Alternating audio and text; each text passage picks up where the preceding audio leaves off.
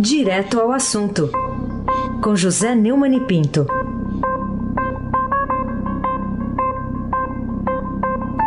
Oi, Neumani, bom dia.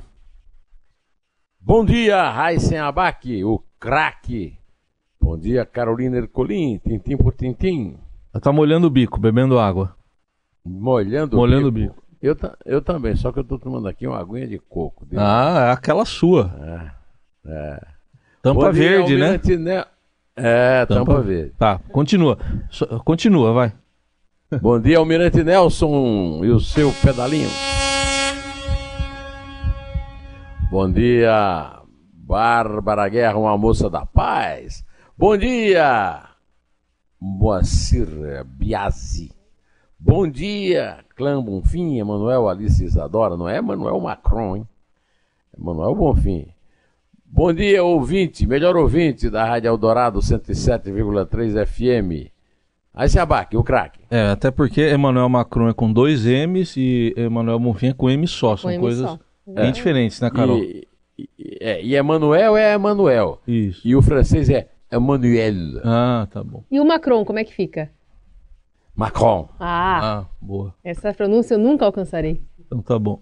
Vamos começar falando do Supremo, que a, man- Supremo. é, a manchete aqui do Estadão. Supremo anula a pena da Lava Jato a Bendini, é o ex-presidente do Banco do Brasil e da Petrobras.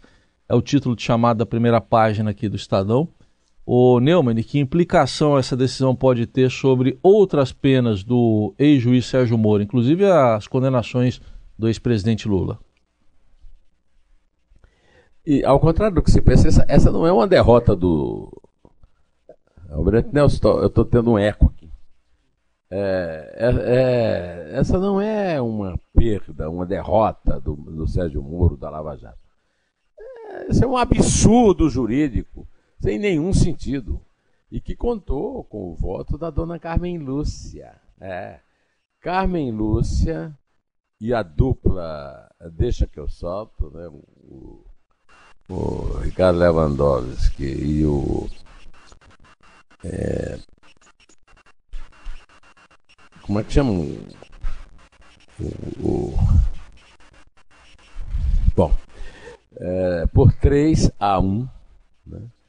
É, o único voto contra foi do, do relator da Lava Jato, o Faquim, simplesmente decidiram uma coisa que não está na lei derrubaram a decisão do Sérgio Moro, que em março de 2018 condenou o, Ademir Benini, que é réu, confesso, que é, presta né, delação premiada é, a 11 anos de reclusão pelos crimes de corrupção passiva e lavagem de dinheiro. E é a primeira vez que o Supremo anula uma condenação do Moro. Né? É, Esperava-se para essa terça, e várias, o antagonista andou falando isso, eu aqui também, é, que fosse o dia de soltar o Lula. E terminou sendo, porque essa eh, sentença do Bendino ela abre o caminho para soltar outros presos da Lava Jato. É, é uma espécie de novo castelo de areia, porque a defesa de Bendini alegou que o fato de que o Bendini não teve a última palavra eh, significou uma quebra do seu direito de defesa. É um novo castelo de areia, uma firulinha de nada para desabar todo um trabalho de funcionários públicos que está havendo uma grande devolução de dinheiro. É um vexame. A Força Tarefa lá da Lava Jato manifestou imensa preocupação com a decisão, é, porque é, o, esse, esse conceito de ampla defesa está levando o Brasil para um universo da impunidade absoluta.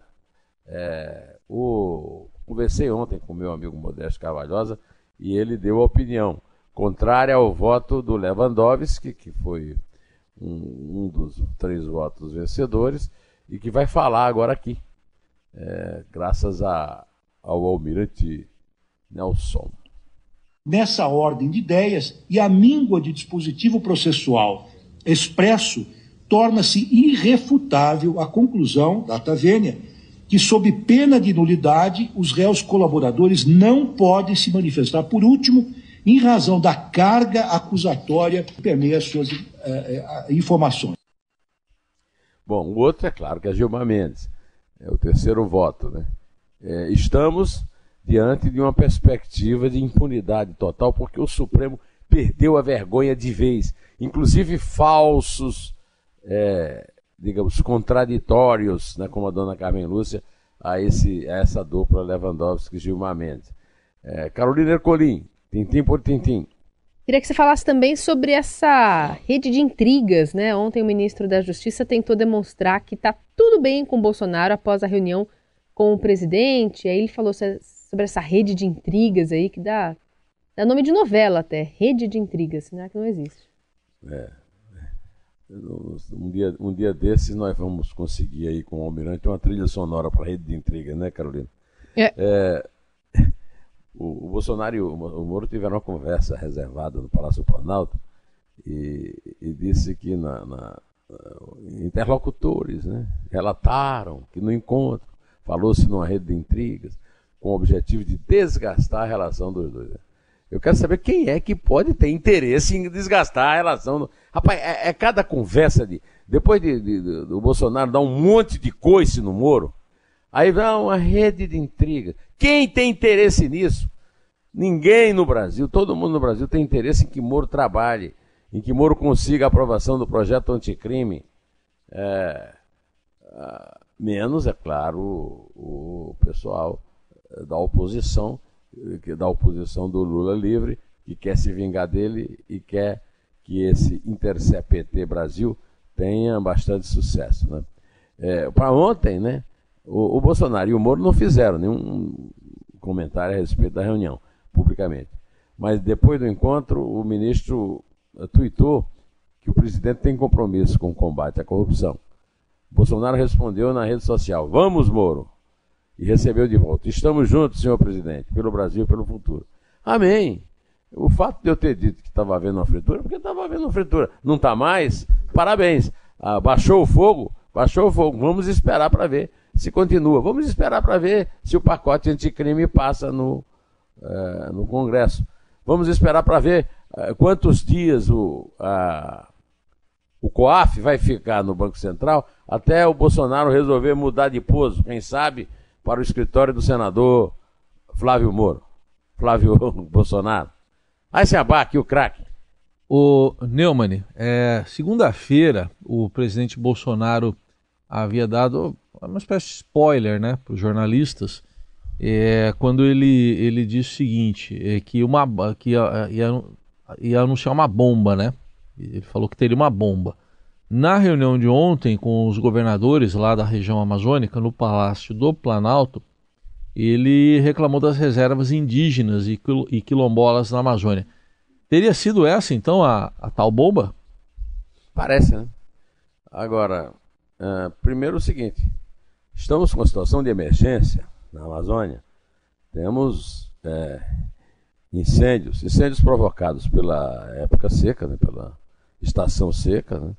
Incêndios provocados por criminosos, segundo o próprio Bolsonaro pedindo ao Moro para investigar uma, uns recados de WhatsApp que indicaram um grupo de 70 produtores rurais, grileiros, eh, militantes da esquerda e tal, que estariam pondo fogo, fazendo focos múltiplos de incêndio num tal dia do fogo, né? segundo foi publicado por um, um jornal da região. Então tem que tratar do incêndio. O incêndio teve uma tremenda, um tremendo bate-boca internacional, tem que tratar do incêndio. Outra coisa, eu também acho um absurdo aquela Raposa Serra do Sol, né? É uma reserva imensa, tem reserva demais. É, é, é, é não, não chego a esse, a esse, ponto conspiratório, que isso tem gente interessado na riqueza da Amazônia ou na internacional. Isso é, isso é papo do tempo do regime militar. Né? De qualquer maneira, não, reserva de índio e quilombola não é um assunto emergente. Um administrador cuida agora da emergência. Reúne os governadores, aproveita para tratar, contar o que está fazendo, pedir sugestões, não para ficar falando de terra indígena. O, o, o Bolsonaro realmente tem uma é, tremenda capacidade de dar bom dia a cavalo, como dizia a minha avó. Né? Carolina Ercolim, tintim por tintim. Vamos, Leomani, vamos falar também sobre o presidente da França, Emmanuel Macron, que voltou a se referir ontem não, ao não, presidente. Emmanuel, Emmanuel ah, Macron. É, desculpa. Eu vou, eu vou, dar uma pausa e você fala, tá, o nome dele para mim. Então vamos lá. O presidente da França. Emmanuel Bonfim. Opa! Voltou, voltou a se referir ontem ao presidente brasileiro Jair Bolsonaro ao reclamar de alguns estadistas que confundem soberania com agressividade. Ele tem razão? Bom, é, nenhum dos dois tem razão. Em primeiro lugar, Macron não tem razão por um motivo muito simples. Ele disse que a Amazônia era a casa dele, na Notre Maison. Né? Macron não tem razão é, porque vem publicamente dizer que numa conversa que ele teve com o Bolsonaro, o Bolsonaro mentiu para ele. São palavras agressivas. O Macron está em péssima situação eleitoral na França, não tem o apoio dos seus colegas do G7. O Bolsonaro esquece, por exemplo, que o amigo dele, o Donald Trump, faz parte do G7. O G7 não é só europeu, não. É, agora, o Bolsonaro, ele faz as. Eu não vou dizer a palavra, tá? Dele. E, e aí vem corrigir a humanidade. Um idiota lá qualquer fez uma comparação absurda, desmoralizante e, e, sem a, e, aliás, sem a menor finesse, ao contrário, de uma grossura, de uma cafajestice estúpida é, dizendo, olha que o Macron estaria com é, é, ciúme, com inveja do fato de não ter uma mulher nova e bonita como a Michelle. Tudo insinuado. E aí, é, o Bolsonaro bota lá assim, não humilha, rapaz.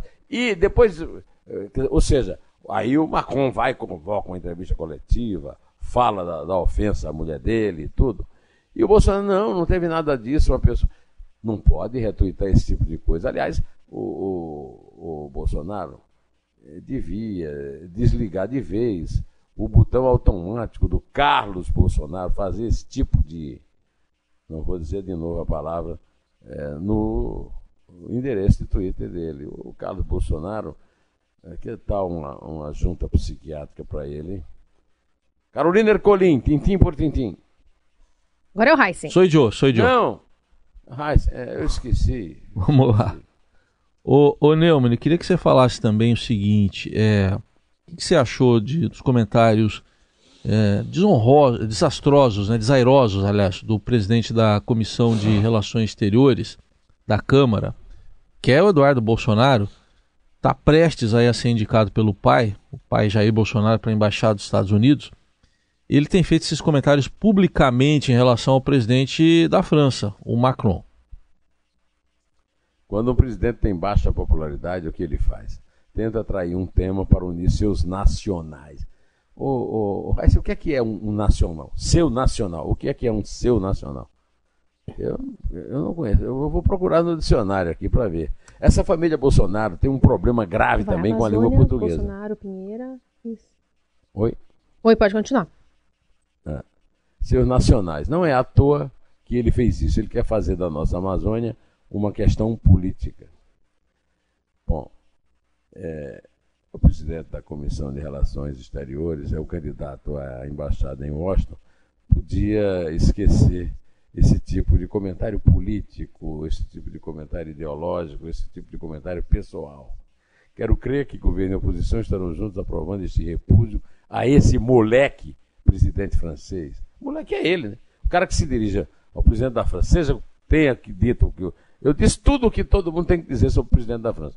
Tem é, problemas internos, está tentando é, concorrer com o produto brasileiro sem tecnologia na, na agricultura francesa para isso. Agora, chamar de moleque, o moleque é o pai dele que re, retuita, aliás, moleque é o irmão dele que retuita em nome do pai dele é, um recado cafajeste absurdo e estúpido como esse em, relação à senhora Brigitte Macron. Agora, com isso, só conseguiu que a mulher do presidente francês recebesse uma solidariedade que até a comoveu. Né? Mas o, o, o rapaz está muito. vai aprender que fritar hambúrguer é, não é propriamente uma atividade diplomática no Brasil ou no exterior, Carolina Ercolim. Agora sim, Carolina Ercolim. tintim por tintim, Carolina Ercolim. Vamos falar então agora da Associação Nacional de Membros do Ministério Público, né, o MP Pró Sociedade, que enviou à Procuradoria-Geral da República em nome de Raquel Dodge, uma representação pedindo afastamento do sigilo bancário é, e fiscal do ministro Dias Toffoli, presidente do Supremo.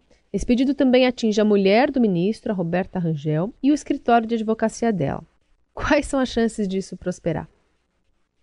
Em razão da quebra à hora requerida, a Receita Federal do Brasil deverá fornecer cópias dos dossiês integrados dos referidos contribuintes em papel e em tabelas de formato Access referentes aos últimos 11 anos, pedem os procuradores a, a sua chefe, a chefe, a, ainda Procuradora-Geral da República, Raquel Dodge. É, segundo o MP Pro Sociedade, o Toffoli fez uso indevido do cargo público para escamotear a prática de ilícitos penais próprios de terceiros e apresentou argumentos relacionados a dois casos: o da suspensão de investigações com dados do Conselho de Controle de Atividades Financeiras COAF, hoje Unidade da Inteligência Financeira, e o inquérito dos fake news. Olha, ah, tudo isso tem, tem a ver com a história lá do pedido da defesa do Flávio Bolsonaro, que já foi citado aqui, né? É, para interromper as investigações do Ministério Público do Rio. Foi atendido prontamente pelo TOF, que aproveitou e livrou a mulher dele, a Roberta Rangel, e a mulher do, do Gilmar Mendes, a dona Guilmar Mendes. Agora, você perguntou quais são as chances, né? É, é. é zero. Zero tá bom ou você quer que eu. Não, tá. Entendi. Aí, Seabac. Agora é você, Raciabac. O craque. Agora sou eu. O, o Neumann, o Tribunal de Contas da União revelou que o BNDES pagou o dobro por estradas no exterior. No exterior, os governos Lula e Dilma. Que, conse que consequências pode, é, pode ter essa revelação, Neumani? É, é, de fato, nós temos aí uma discussão. Existe ou não existe a caixa preta do BNDES? E, além dessa discussão em relação ao TCU, é, eu gostaria de lembrar uma notícia da Cíntia Decloet, de que a Aldebrecht apresentou um plano de recuperação genérico e sem previsão de pagamento e a, a, essa recuperação, aprovada a jato pelo juiz João Oliveira Rodrigues Filho, já foi esquisita. O plano de recuperação é mais esquisito ainda, viu, o, o, hum. A dívida total da Odebrecht é de 100 bilhões de reais. E o plano genérico trata de uma dívida de 51 bilhões. Ou seja, 51%. Eu nem preciso fazer conta aqui. Né? O Estadão disse que a Odebrecht não detalhou como pretende pagar os créditos dos 51 bilhões que os fornecedores e bancos sem garantia fiduciária têm a receber. O plano oferece apenas a promessa de que os recursos obtidos com a venda de empresas que fazem parte do grupo, como a Braskem, é, que ela é sócia é, da Petrobras, né, a Ocean e a Atlas, serão adicionados para pagar a dívida. Quando? Se sabe. Aos credores, como o BNDES, em troca de dívidas, receberão um título participativo, quase uma participação acionária.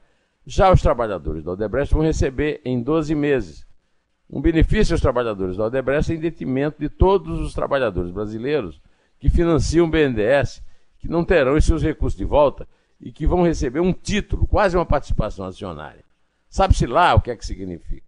No caso do BNDES, o empréstimo sem garantia ao Odebrecht foi concedido via propina como delatou o ex-ministro Palocci. O BNDES poderia, na justiça, recuperar esse empréstimo obtido via propina, segundo o ministro do Tribunal de Contas da União, Bruno Dantas. Bruno Dantas, que deu uma entrevista muito boa para mim aqui no meu blog do Neumann, né, Carolina, também afirma que a recuperação judicial no Brasil deveria copiar o modelo americano. Afasta o controlador e vende a companhia, preservando os empregos. Segundo Bruno Dantas, se você salva a empresa e não tira o dono de dentro dela, você premia quem comandou o crime. Tem de preservar a empresa sem premiar o dono. Olho vivo, TCU, hein? Essa história aí do, do, das estradas do exterior também é uma prova do olho vivo do TCU. É, resta saber se vai aparecer mais coisa, se o Tijuque UP lá, que o Gustavo Montesano, que está presidindo a empresa, vai é, cumprir o que prometeu, né? ou se ele vai ah, fazer de conta que não viu nada, deixar o tempo passar, porque quando perdeu o emprego no BNDES, volta para o mercado e o BNDES é um, é, é, é um digamos, um, um, parceiro importante no mercado, viu, Carolina Colim? Tintim por tintim.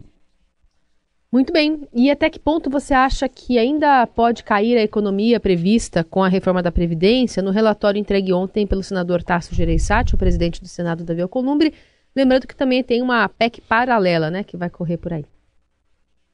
Vamos ouvir, Carolina, o, o senador Tasso Gereissati, que entregou ontem, como você disse, ao Davi Alcolumbre, o relatório da reforma da, da Previdência a ser votado, né? E, e o Almirante Nelson tem aí um, um sonora, uma sonora do, do cearense. Quando se fala em déficit previdenciário déficit fiscal, técnica e economicamente, os estados e municípios fazem parte dessa conta. Então, nós estamos falando em aqui, senador Davi, presidente Davi, entregar uma economia de cerca de 1 tri 350, é o que está constando no nosso relatório, evidentemente, ainda pendente da discussão na, na, na CCJ, emendas que venham a surgir e no nosso plenário do Senado Federal. O Carolina, hum. o, o Heiss vem lá de Mogi. Sim. E hoje, assim, por exemplo, que ele tem algo a esquecer de triste que aconteceu essa noite, ele vinha lendo o Estadão no Hum. ônibus, né?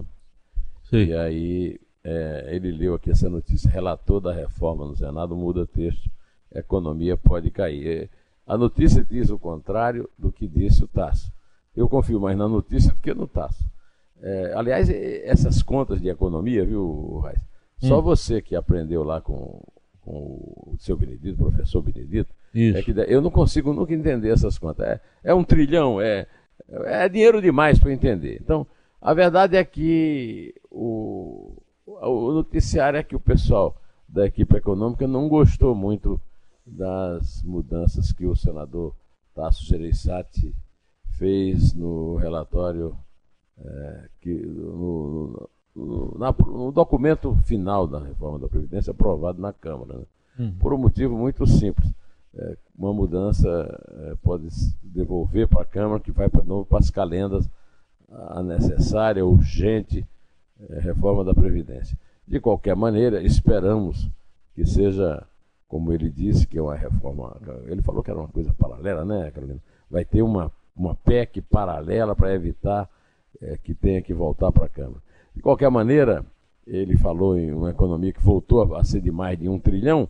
E se você lê eh, o material a respeito nos jornais, ou então, no, por exemplo, no portal do Estadão, aí você vai ver que não é bem assim. É, é meio difícil é, confiar nessa argumentação. Eu prefiro a- a confiar na argumentação da equipe do governo.